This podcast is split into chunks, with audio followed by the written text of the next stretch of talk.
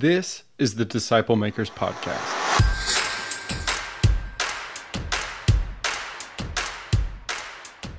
The following audio comes from the National Disciple Making Forum by discipleship.org.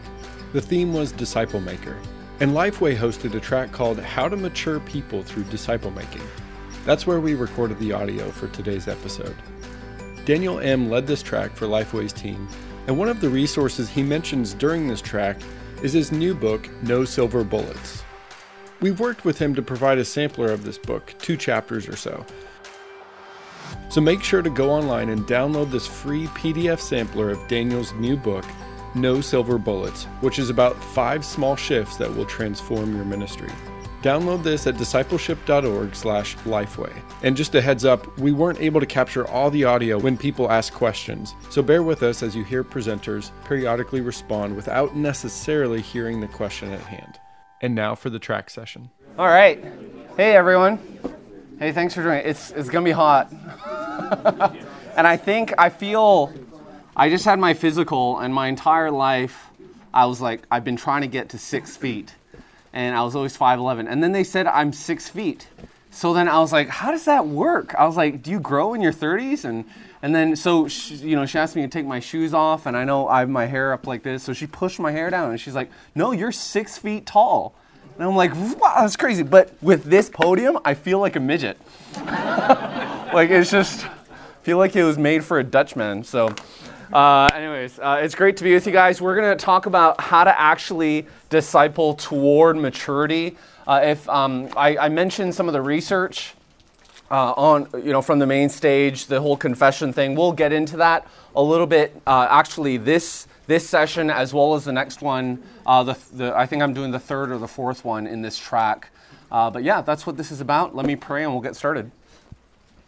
Thank you, Father, that you are a good God that you have allowed us to take a moment away from our ministries, a, a moment away from our responsibilities, uh, to soak, to learn, to grow, and uh, more than just getting uh, information that uh, tickles our curiosity. God, I pray that you would show us what to take away from this conference, from this session so that you are lifted up high, so that we see disciples making disciples, making disciples uh, in our churches, so that you are lifted up high, glorified, and honored. So we give you thanks, and in Jesus' name we pray. Amen. Amen. All right. So I love these two phrases here. God is more concerned with your faithfulness than your fame, and ministry to the few is as important as ministry to the many. Now, these two phrases, if you were to tweet them out, share them on Facebook, or uh, you know, put them on a nice little photo on Instagram, I'm sure you're going to get plenty of likes and shares. But they actually represent two of my deepest ministry scars. So, when I was a student pastor years ago, first starting out in ministry, I was, I mean, I had crafted literally this epic eight week sermon series. Like, it was it was it was like the way I felt about it was that it was going to be bounded in you know leather bounded uh, volumes beside the Charles Haddon you know Charles Haddon Spurgeon uh, com, uh, you know sermons as well as the you know beside the Matthew Henry commentary. Like every seminarian was going to have these eight sermons bounded. It was going to be that good. So uh, come Sunday I get there and literally there were uh, there was myself, there was my wife, there was one of our student leaders, and one student. Uh, I was like, and usually there was a few dozen that had come, but for some reason he was the only person there. So this guy Joel, he actually just he you know he looked around and he was like, you know, he's a little bit awkward, you know, awkward teenager, and he was like, hey, how about how about we just play pool today? Right? We had a pool table, you know, cool student ministry type of thing. So, you know, I was, I was kind of thinking about weighing the options, and in my head, I was like, well, if I if I start this message, I mean, all every, everyone's going to be one week behind. And it's not like we recorded them. It's not like you podcasted your sermons back then or anything like that. So I was like, you know what? You know, let's let's just skip it. Let's play pool. I grew up, my dad owned a billiard hall, and I worked there all the time. So I was like, hey, anytime I can play pool, uh, that's, that's always a good thing for me. So we actually played pool together, and I mean, that was, that, that was it. That was it. Had a great time playing pool, went home, ate lunch. And do you ever have those, do you ever have that feeling, uh, you know, when you, when you go grocery shopping and you're, you're, you know, you're shopping for groceries, and all of a sudden you have that kind of thought in the back of your head Did I lock my car? You know? And then you're just like, oh, you know, I always lock my car. You know, anytime I ever get those thoughts, it's I, I, I've always locked my car. You, so you just try to push it away, right? Because you, you already have stuff in your cart, right? You don't want to leave it and, and all this stuff, and you're already midway through the grocery store, and you're just like, I don't want to, you know, it, I locked it, I locked it. But the more you shop, the more anxious you become because you're like, actually, I really don't think I locked my car. So, you know that feeling? That was the feeling I had that afternoon.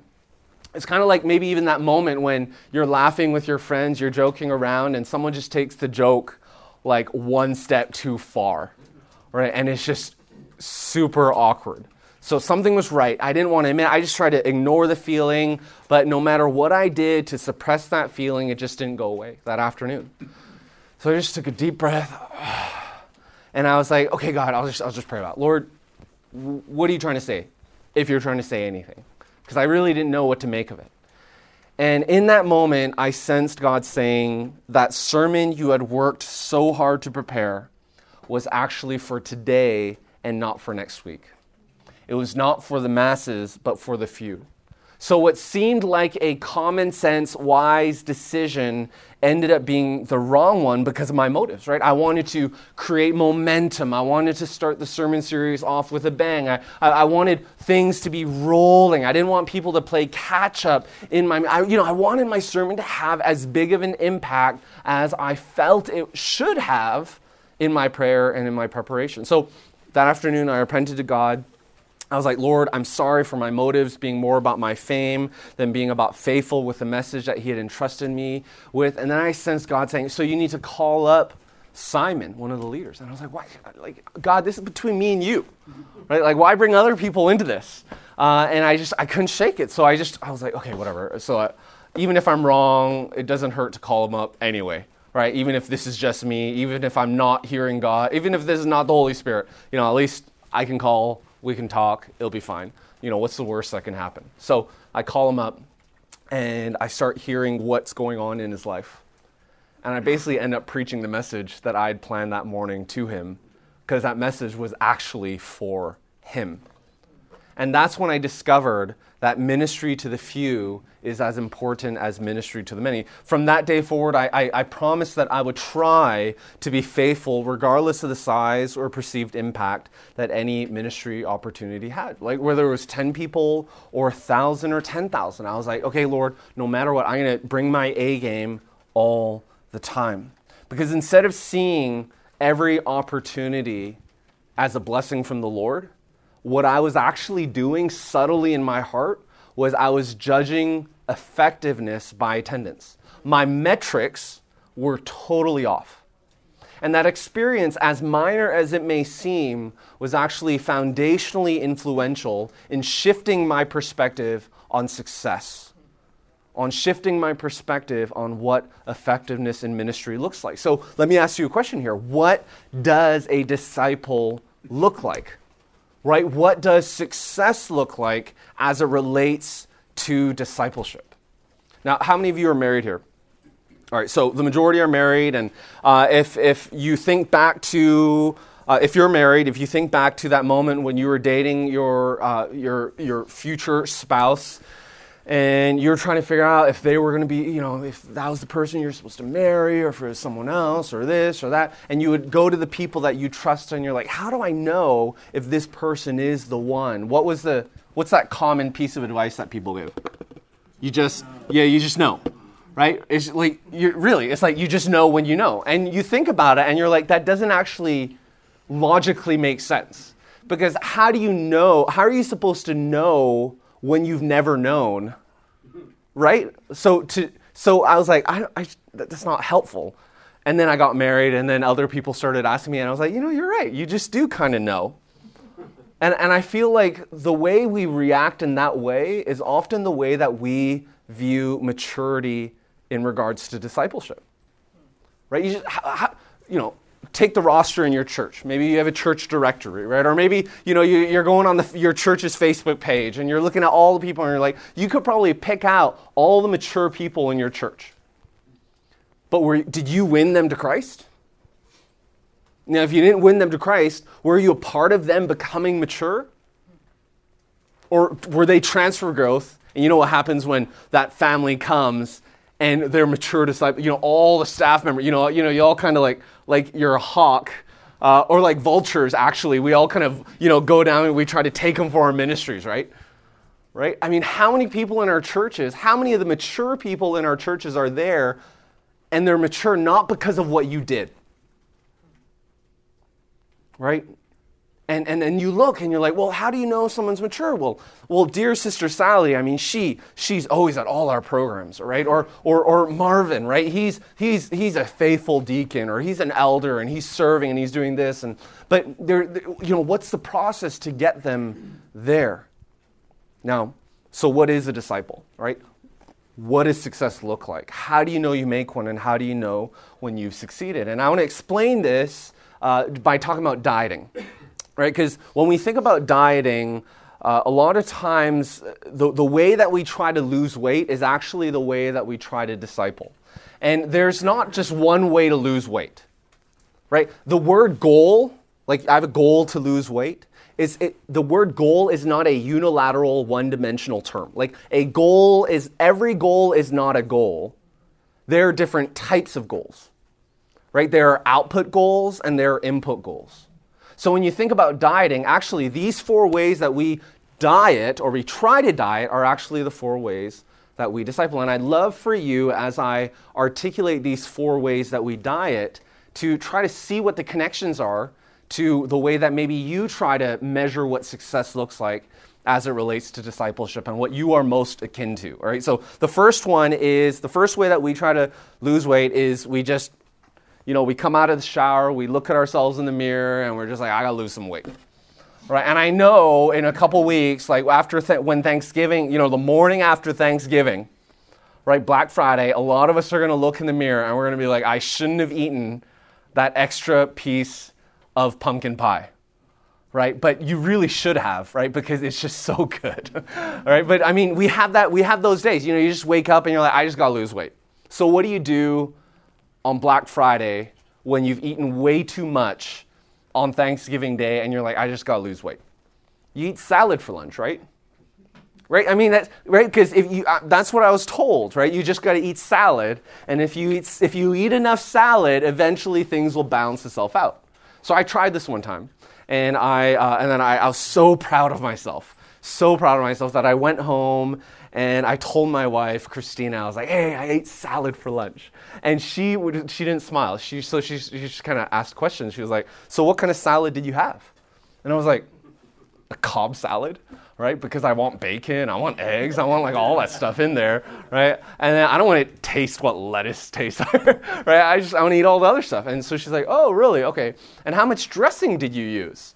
And I'm like, oh, I used the whole package, right? Why? I don't want to waste you know, dressing. and then she was like, you know, it actually would have been it would have been less calories for you to eat the burger than the salad. Right? And I feel like that's how a lot I mean, how many of you have dieted that way?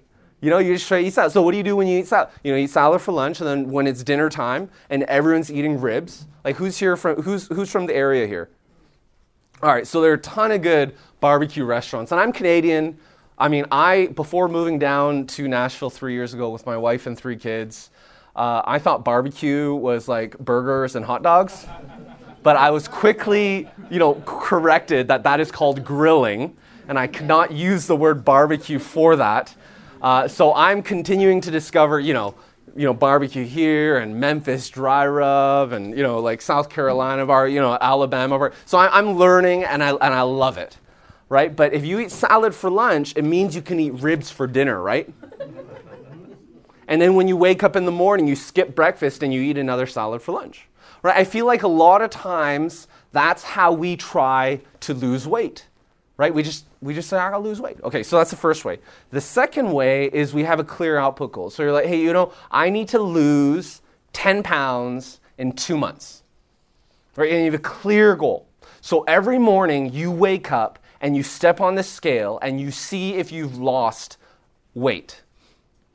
You know, you go about your day the way that you go about, but every single morning you wake up and you step on the scale and you're like, have I lost weight yet? So you have a clear output goal, right? The result that you want, but there's not necessarily an intentional plan to get there.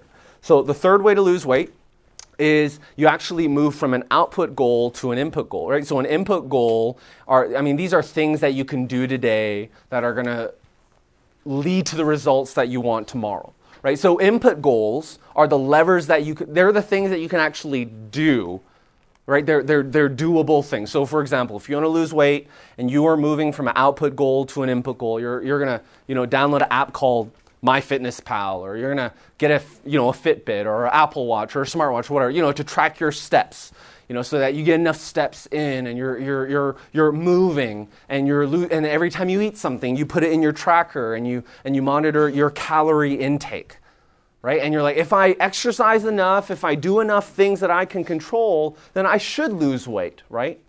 But if any of you have ever worked out really hard, I mean, what do you want to do after you work out really hard?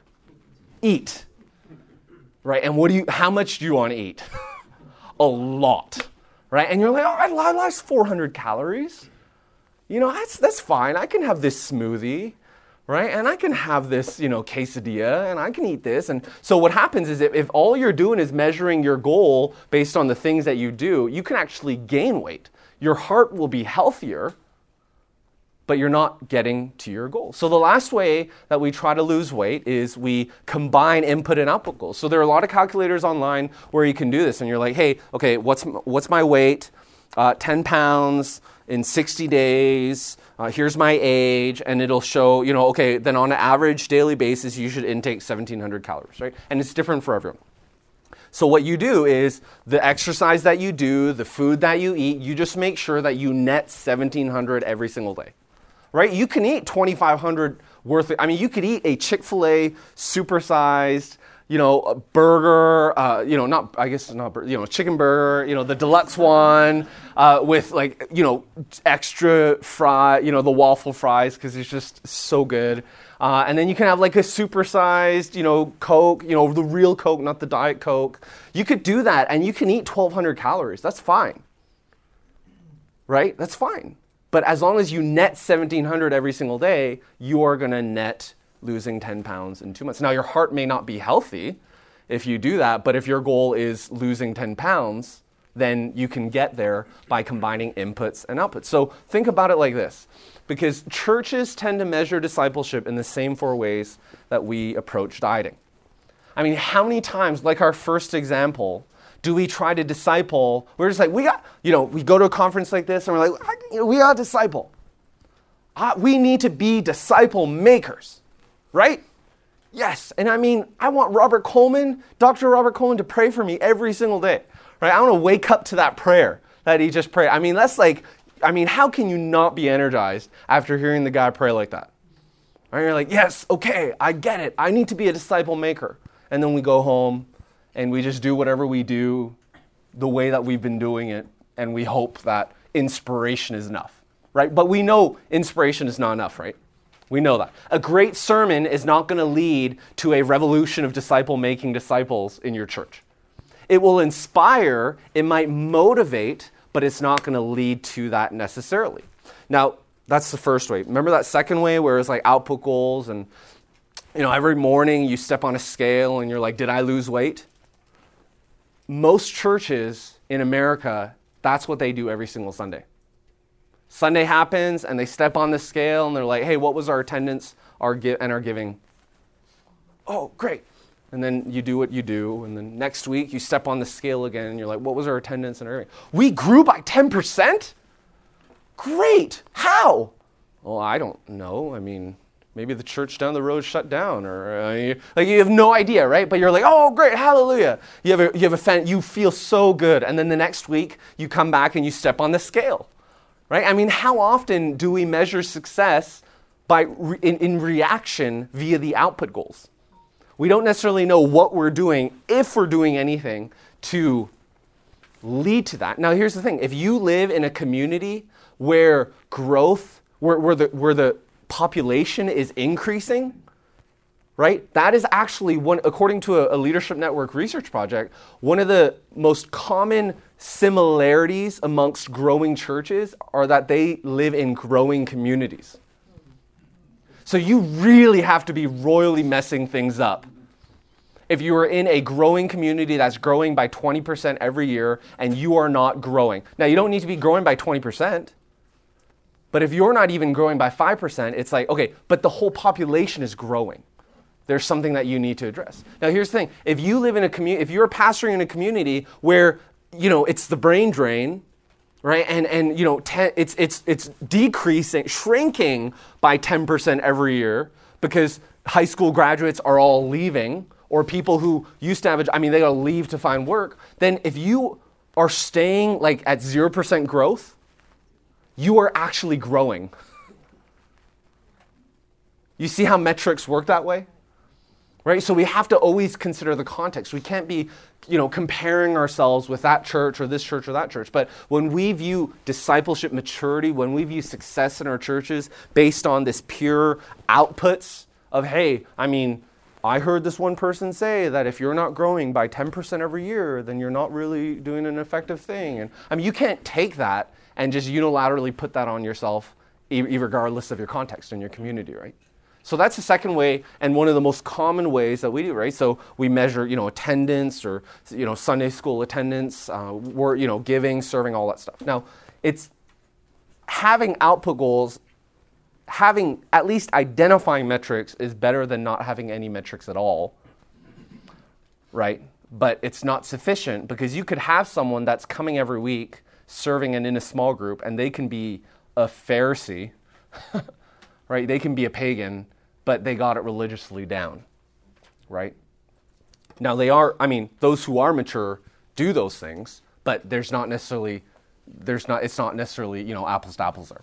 So if you think about it like that, output goals, right? And this is an important thing to take away here. Output goals, in and of themselves, don't actually move people towards Christ output goals are the result of input goals.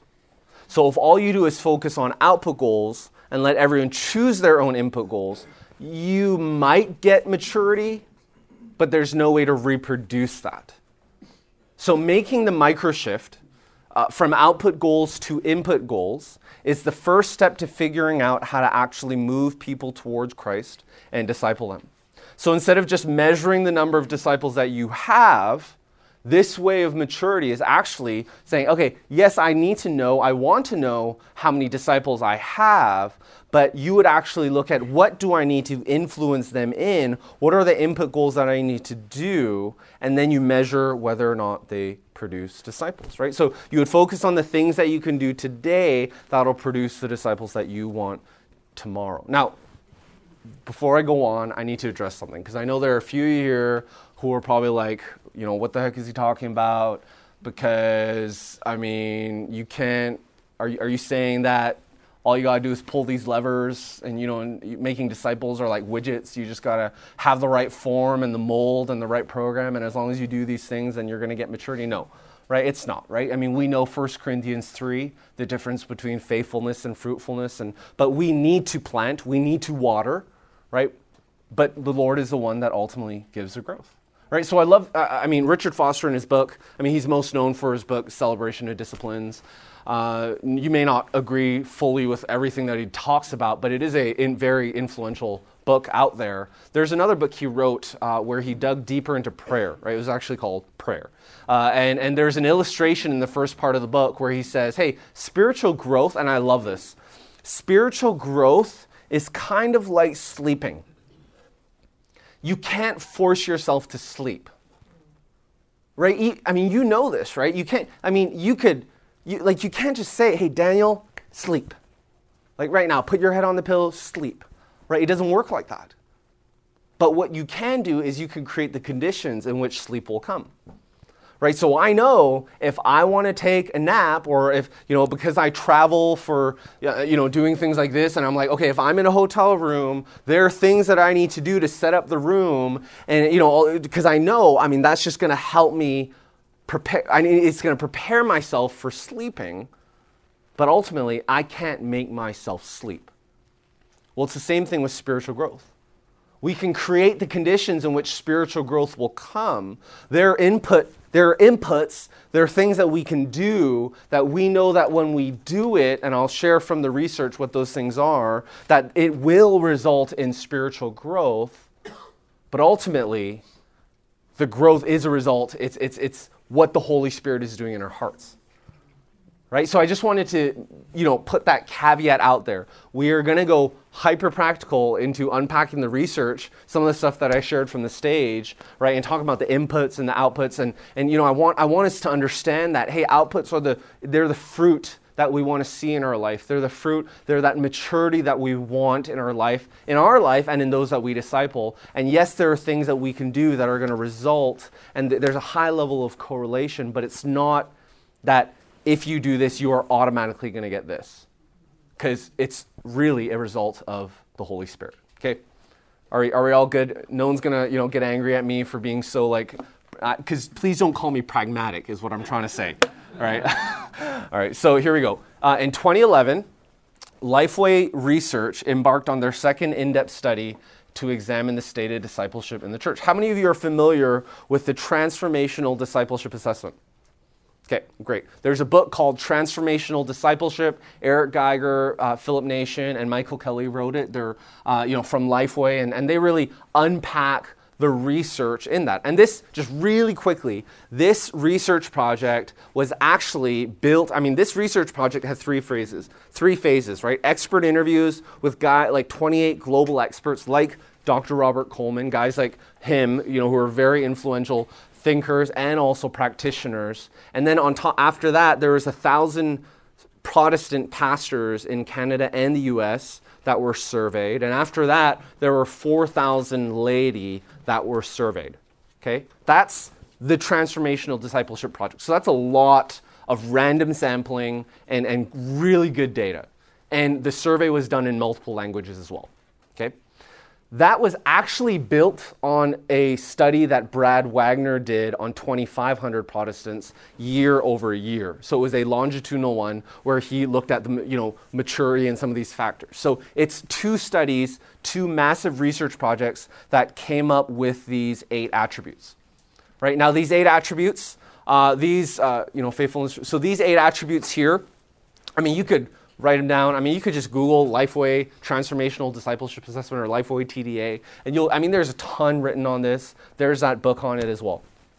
But essentially, these attributes reveal, the, the research revealed that maturity, remember that thing is like, how do you know when you've met the one? Well, you just know when you know. And you know that question we have, how do you know if someone's mature? Well, some people say, well, it's evidence of the fruit of the Spirit you know, or you're like, well, I mean, if you're if you're mature in Christ, you're going to be evangelizing, right? We have all kind of our you know little metrics and stuff that we use to identify what maturity is.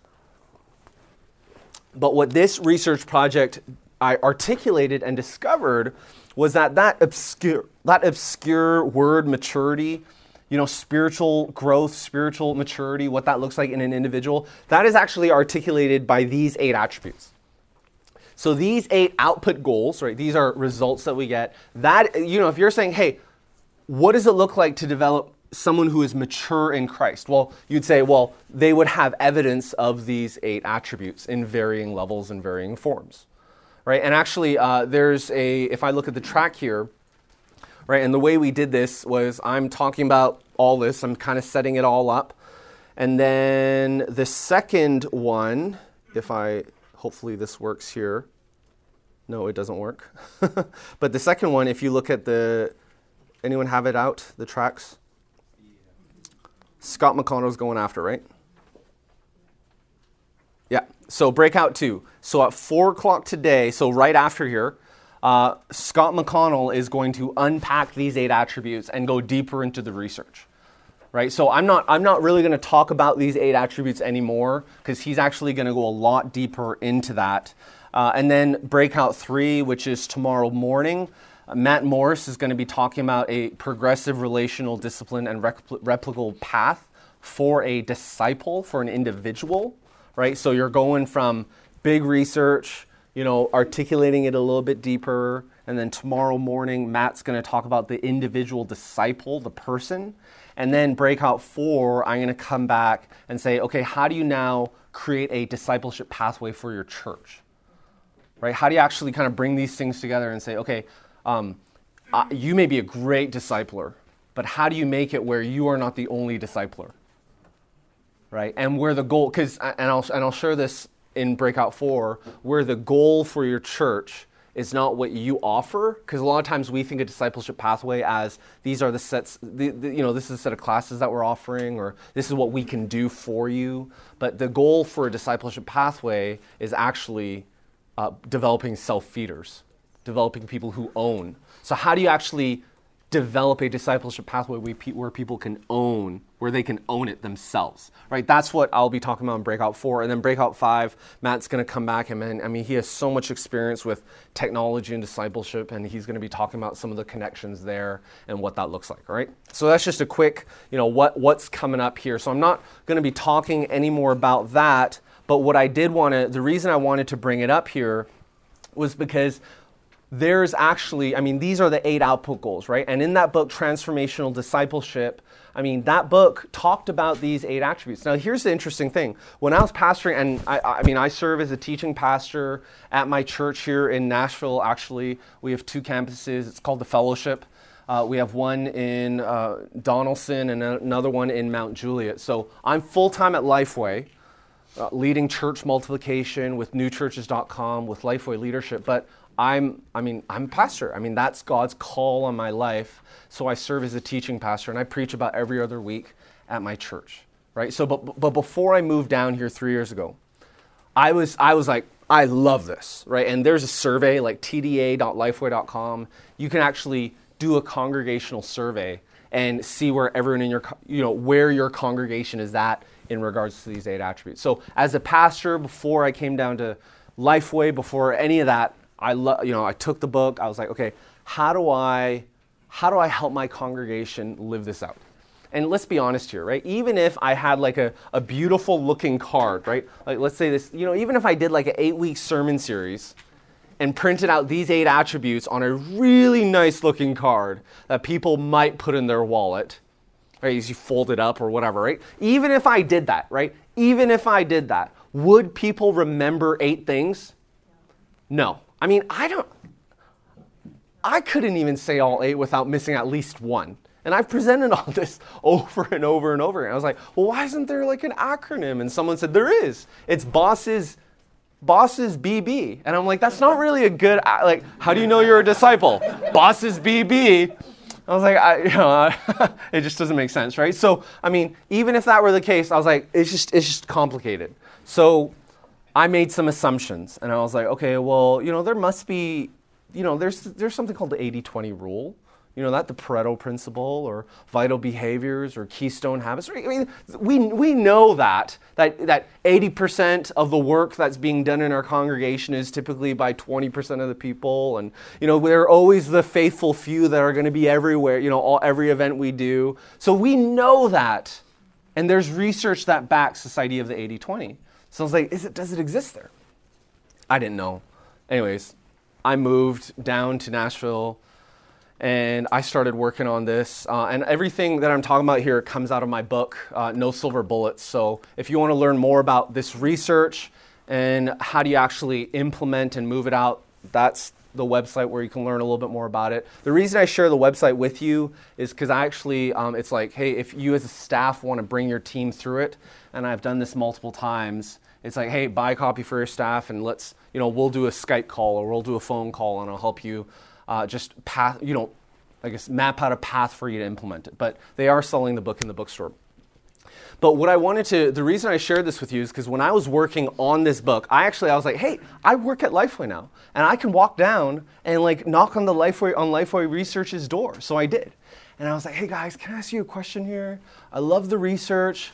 I, you know, we, we did this discipleship pathway, and I'm trying to figure out if the 80 20 rule works here because in the book and in all the research, everything I can find online, all you guys talk about is, um, all you guys talk about is, are these eight things, right? And I was just like, it's not, I can't, you know, I don't get it, right? How do you make it simple, right? How do I make it simple? And then they looked at me and they were like, oh, yeah, uh, there is something like that. It's called regression analysis. And you know, like, there's sometimes people say things to you and you don't want to look like an idiot. Or so you're like, oh, yeah, yeah, regression analysis. But just so that I know that you know what you're talking about, why don't you tell me what regression analysis is? Right, and I'm like, I'm no doctor here, I'm no statistician here. I mean, I love preaching the word of God. I love pastoring. I love, I mean, that's my call. And I'm like, I have no idea what that means. I love the research, I love this, but I, I just don't know how to make it practical. Because if I take this survey, what this is basically going to be is it's going to be me stepping on the scale and measuring maturity based on outputs. Now that's great, right? It's good if you don't if you're not doing any sort of congregational survey like this one.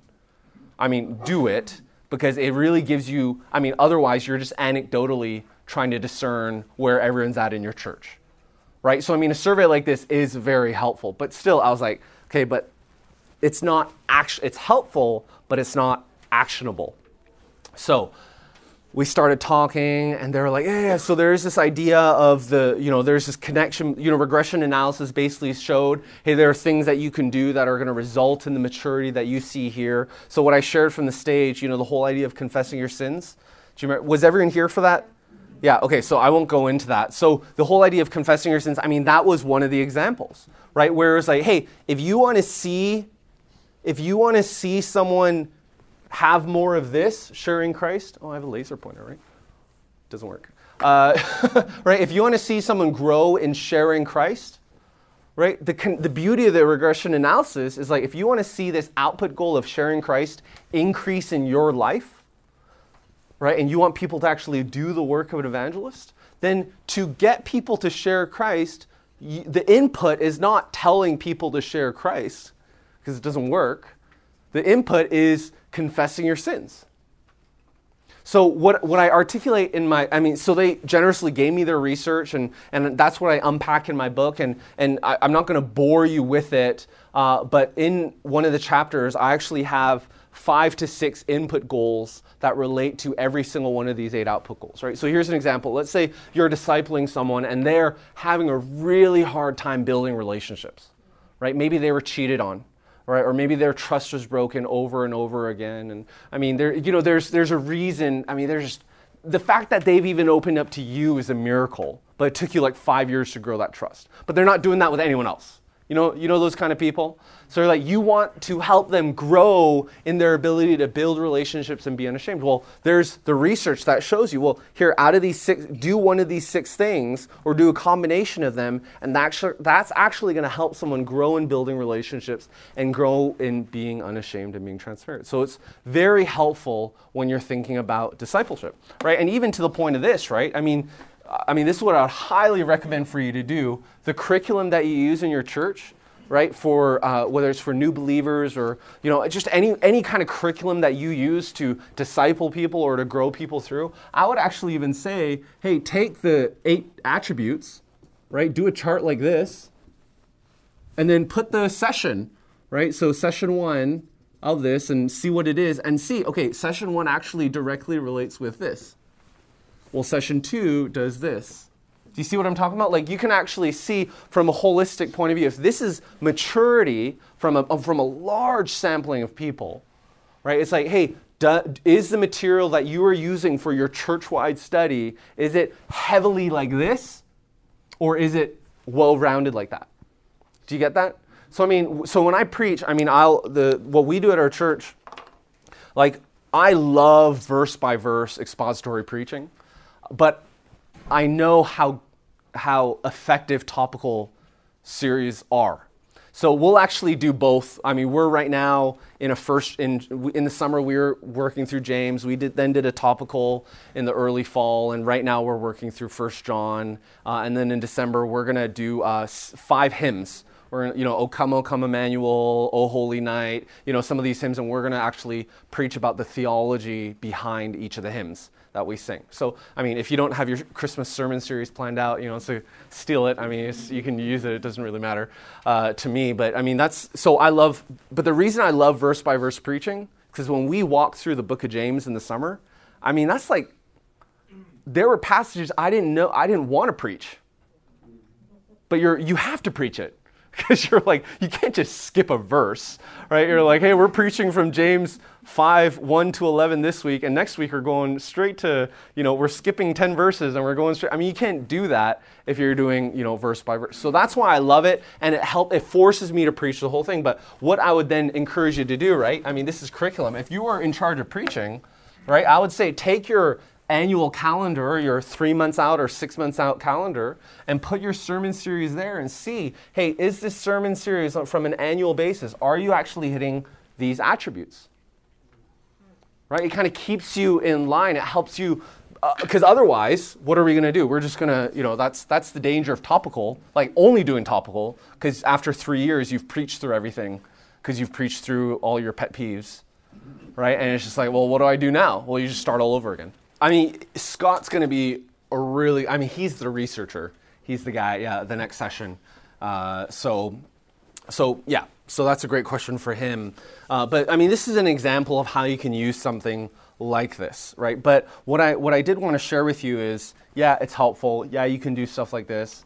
But you're like, hey, Daniel, if you're saying that eight was a lot, you just said that if these are eight output goals that are hard enough to memorize, and you're saying in your book, you now are giving me five input goals per output goal. You're like, you know what eight times five is? And I'm like, it's 40. And I'm like, so you're saying if eight is hard to memorize, 40 is easier? right? And I'm like, yeah, it is a lot. But the, the, the benefit, the helpful aspect is there are certain areas here that we are weak at, and the, the having five to six uh, input goals per output goal will help you target right? It'll help you target. Okay, but let's let's go really practical though. Okay, because you can't you still can't memorize 40, let alone eight. So when you go deeper in the research, there's actually a few input goals that'll increase all eight of these. Right? And that was the genius of the regression analysis. And that's what I want to share with you here. Okay, so here's the first one uh, reading your Bible you know, fireworks go off. You're like, oh, I can't believe that. Reading your Bible like develops mature disciples. No, I mean, you know, let me, let me. You're like, I know, you know, drop the mic, right? I mean, it's like reading the Bible actually matures people. Wow, Daniel, you know, give me something better than that. All right? No, okay. What I okay, I'm not talking about studying the Bible. Studying the Bible did result in maturity but I'm not talking about studying the Bible. I am not talking about memorizing the Bible either. And memorizing the Bible does result in maturity. I'm, Psalm 119, right? I mean, I've hidden your word in my heart so that I might not sin against you.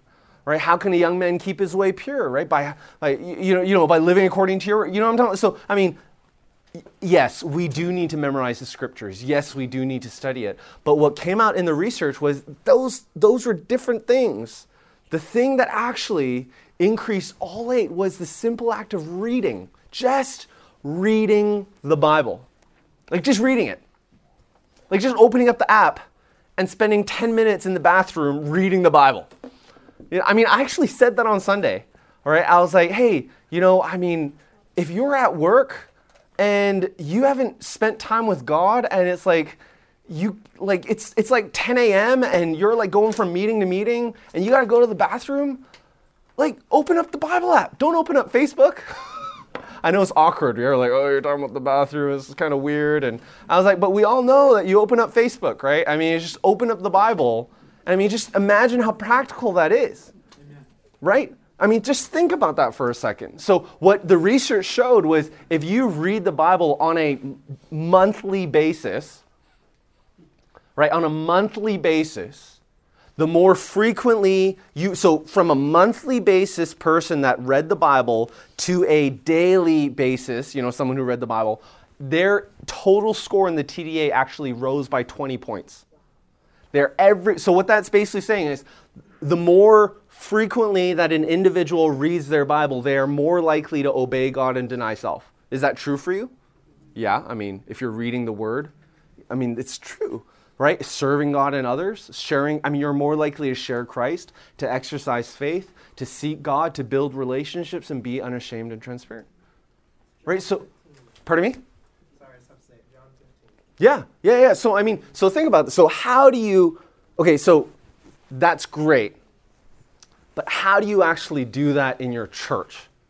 Because I'm sure, I mean, how many of you have Bible reading plans for your congregation or have tried that? Right? Or, you know, you gave, you know, you ordered the daily bread for everyone, right? Or you use this study guide or this to try to encourage congregational reading. And how many times have you tried that and it hasn't worked? Right? And so, so, so how do you actually encourage and motivate and help people grow in their Bible reading frequency? Well, the biggest thing that you can do, and I don't have it all mapped out here, but the principle is you need to normalize it. Right? You need to normalize it. So, here are a couple examples that I'll share with you in ways that we actually, I mean, this is actually one of the biggest ways that preachers uh, make the scriptures inaccessible. Not because they want to, but it's just inadvertently what happens when you when preachers do this. Every time a preacher says, "Oh, you know," um, and I mean, I'm i am completely guilty with this. I'm like, I name my you know what my son's name is? His name is Makarios. Like, who, that's not Korean, right? I mean, I'm, I'm Korean. My wife is Chinese. Like, it's not Chinese. Like, anyone Greek? Anyone know Makarios? Blessed. Blessed. Yeah, from Matthew five. When I was in seminary, super geeky, right? I'm like, hey, if I ever have a son, uh, you know, it's the Beatitudes. I'm like, I want to name him Makarios. You know, and I mean, my wife agreed to it. Uh, it was like, I know he's going to have some issues later on, you know, when you go souvenir shopping and he'll never be able to find his name. Uh, yeah, I get that. But it's I mean, blessed. I mean, that's like, it was supposed to be his middle name, actually. And I wanted to call him Elijah. Elijah's my favorite uh, Old Testament prophet. My wife wanted to call him Isaiah because that's her favorite Old Testament prophet. But we both agreed, so we couldn't agree on the first name, but we both agreed on the middle name being Makarios. Well, a month before he was born, it was like, we got to figure this out. And ne- neither of us would relent. We're both really stubborn. Uh, so we actually said, well, will we both agree on Makarios? Well, why don't we make that his first name? And we're like, yeah so his middle name became Josiah, like not Elijah, not Isaiah, just Josiah, like completely different. Right? But here's the thing. When I was a kid, what did my what did the preacher do?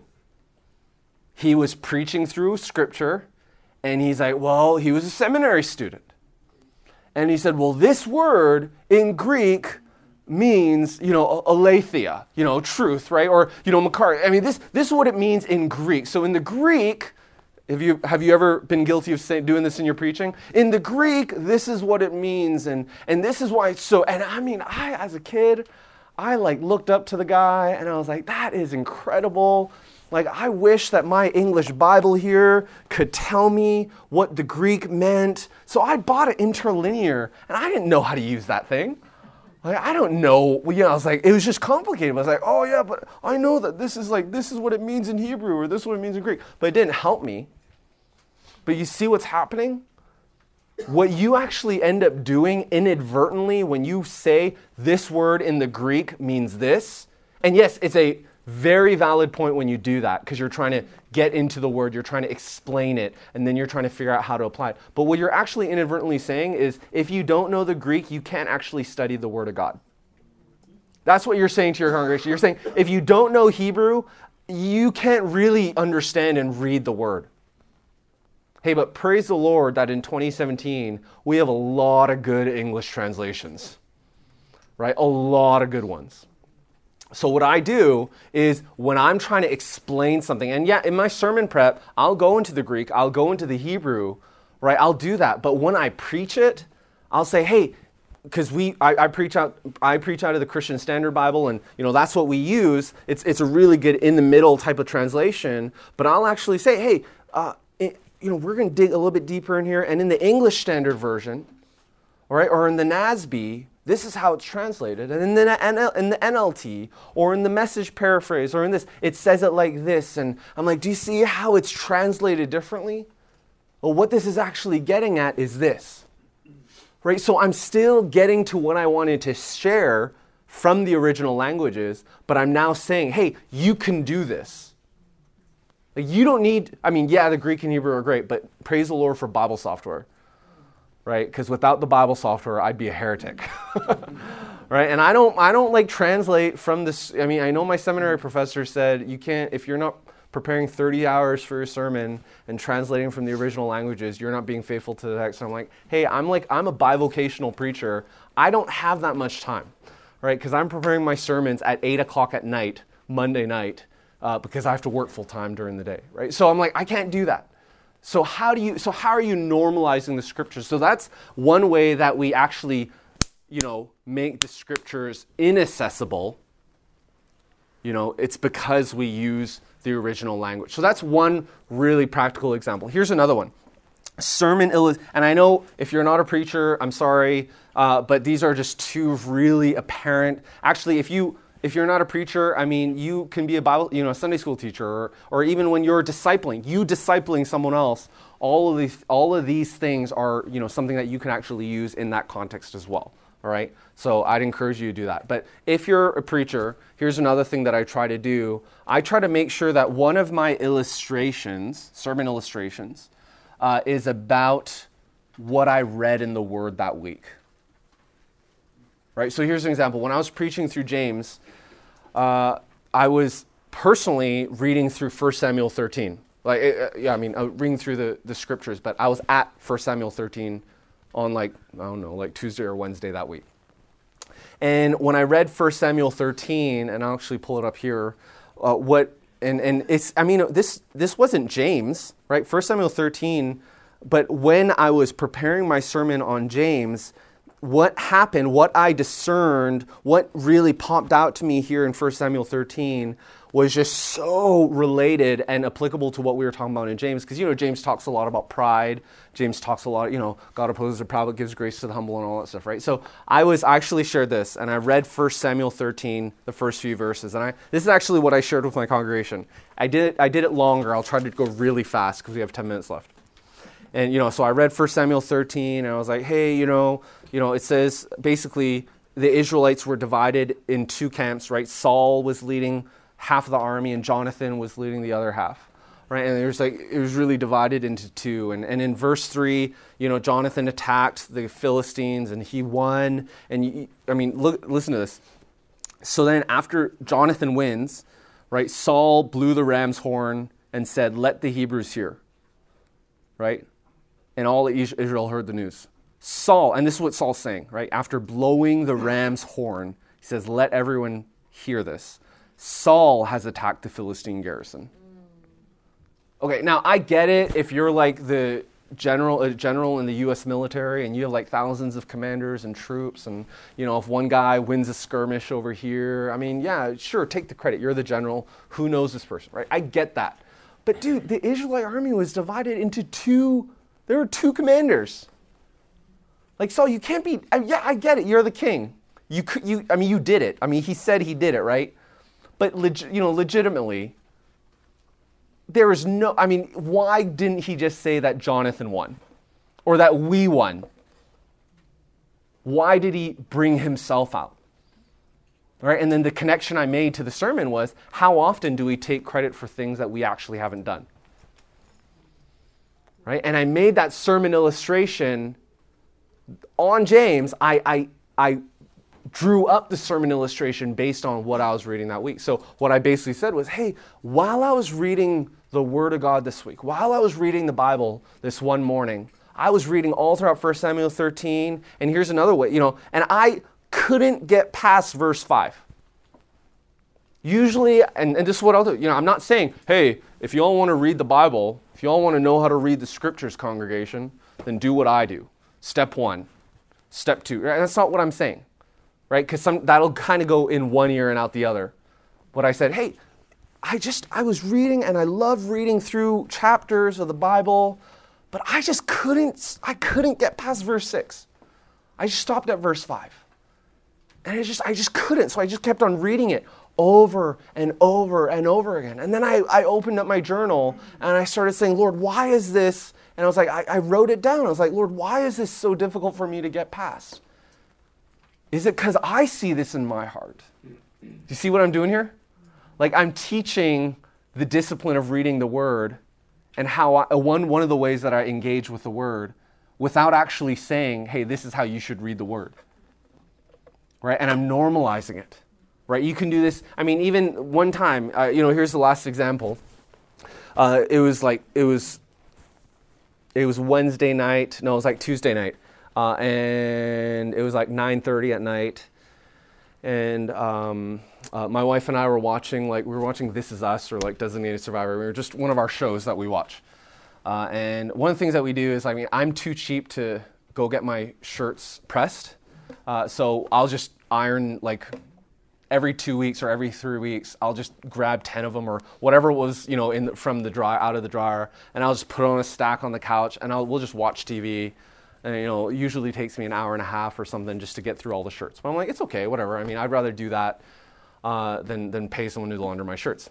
Plus, you know, I get to watch some TV. So it's 9:30. I'm doing that. All right, I'm like three quarters the way through. I'm actually getting pretty tired by that moment, and then I get a call, and I'm like, who, I, I was like, who calls at 9:30 at night? I was like, I don't, I don't even like receiving calls at 10 a.m. in the morning, like ever. Like, I just just text me. Right? I was like, I don't want to pick up the phone.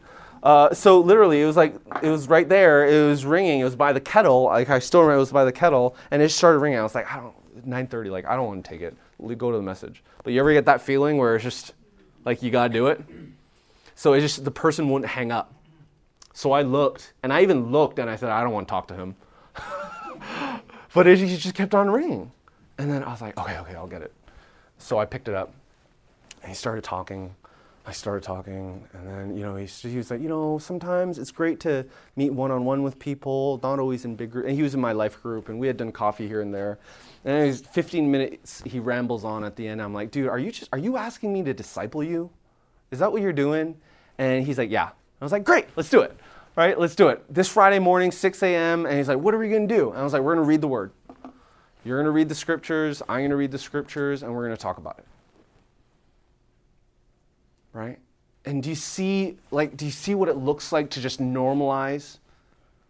And those are just three examples, right? And I'm sure that if we were to brainstorm all together, there'd be a lot more that we could come up with. But if reading the Bible, just the simple act of reading the Bible increases all eight, you know, what does it look like for you to do that in your congregation? Right? So that was the big, I mean, there are a few other of the goals uh, that I articulated in the book. But that, I just really wanted to camp for the last 30 minutes on that because that's just one of the, that's like the biggest, the most stark, uh, the, the biggest difference that it actually makes the Bible reading, right? But we have um, four minutes for some questions, and I can hang around after a little bit more if you guys want. Any questions? Yep. I kind of want you to say some of the other sure. overarching. Yeah, yeah. Sure. Okay. So another one was uh, meeting in a community group, right? So like a small, and uh, you know, it could have been any anywhere from a. So it was not one to one. Not that there's anything wrong with one to one. It's just that that wasn't what was, you know, the result. It was a small to a mid-sized group. So the frequency of someone meeting in a group. Now, okay, here's the thing, um, and and worship attendance was another one of them right? The more frequently someone attended a worship service. Now, here's the thing that, and the reason I don't start with that, because you're like, Daniel, come on. Reading the Bible, going to Sunday service, right? Being in a small group, how's that different than the output goal thing? Well, the biggest difference is this. Here's the biggest difference, and you know, we'll, we'll end with this. The biggest difference is that these things that you are doing, right? You are reading the word, you are choosing to uh, engage in a community group and, and be transparent. You are being in that environment, allowing what happens in that environment to shape you and to grow you. Are, you are, you know, you are committing to attend a weekend service. Right? And what actually ends up happening is these become, and we see this across the board, these become the things that we do to prepare ourselves to sleep. Right? These become the things that we do that actually allow, you know, we're placing ourselves in, a, in an environment where the Lord can begin to mature and develop. And because here's the thing, you can have someone who's there every single Sunday, you know, just, you know, two people who are there every single Sunday, and then one person's spiritual growth is going like this because they're seeing the Sunday worship as an opportunity not for them to be fed, but for them to understand, hey, this is me giving worship to the Lord right? This is me being reminded of my identity in Christ. This is me, you know, worshiping with others, bringing them, you know what I'm talking about? And then you can have another person who's there every single Sunday from a consumeristic point of view, and they're, you know, they have their notebook and they're like, I need my meat, Pastor. You know what I'm talking about? Like, it's like a completely different posture.